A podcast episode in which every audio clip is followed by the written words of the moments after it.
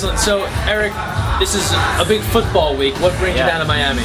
Well, quite honestly, it's uh, it's a big football week, but it's also uh, a great opportunity to come down here and promote the Daytona 500, which is the kickoff of our season. It really is our Super Bowl. Um, we start off the season with our biggest race of the year, and it's just two weeks away. So um, I am a big sports fan. I'm a big uh, football fan, and so to come down here and hang out and uh, join the Super Bowl festivities, and then uh, you know talk about the Daytona 500 and our season coming up uh, is, is a great opportunity.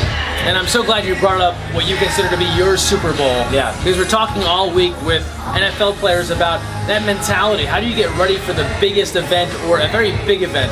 So for you, when you look ahead to that big event, how do you get prepared?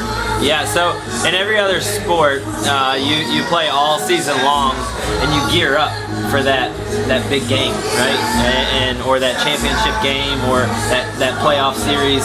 In our sport, we go from February to November, and then we have our our you know our off off time, our break. Then we start gearing up for the biggest race of the year, um, you know, in, in January, and we start building brand new race cars and all those things. And so there's so much preparation and quite honestly, uh, you know, anxiety bu- building up to that event because you haven't been at the racetrack, you haven't been in a race car, and so the very first race of the year is our biggest event.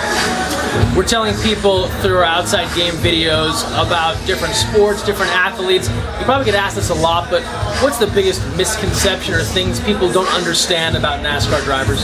Uh, probably that drivers are not athletes.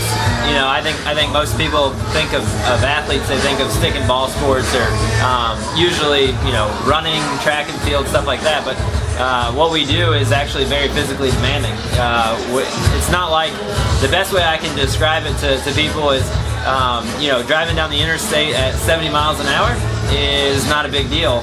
But when you get to one of the exits that has one of those circle ramps, if you leave your car on cruise control at 70 and try and make the exit ramp, it gets a lot more exciting. You might hold your breath, right? Yeah. You might hold your breath.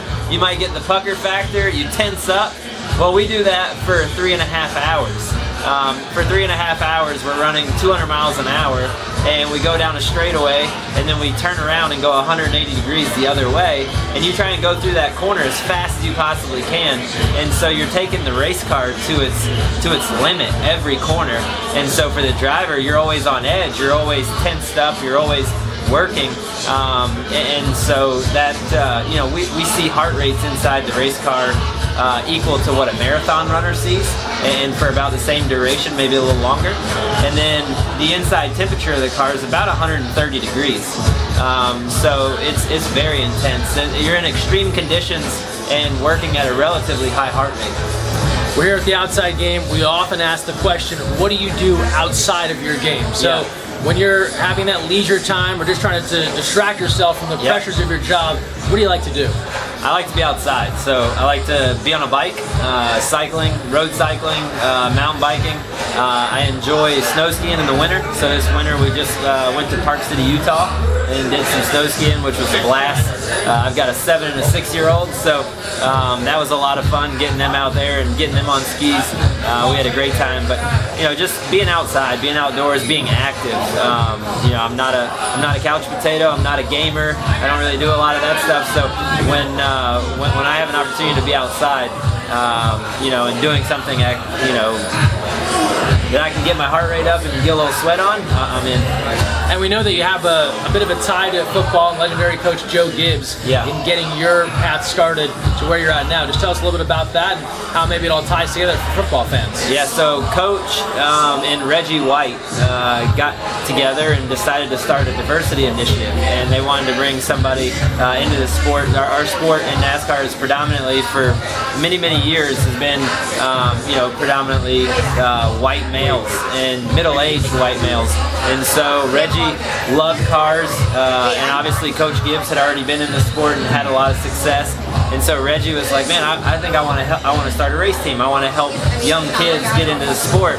They wouldn't get an opportunity otherwise. And so my dad and his family came from Cuba in '66, and I sent in a resume. Uh, Coach and, and, Reggie put out a press release, and it went out in the USA Today.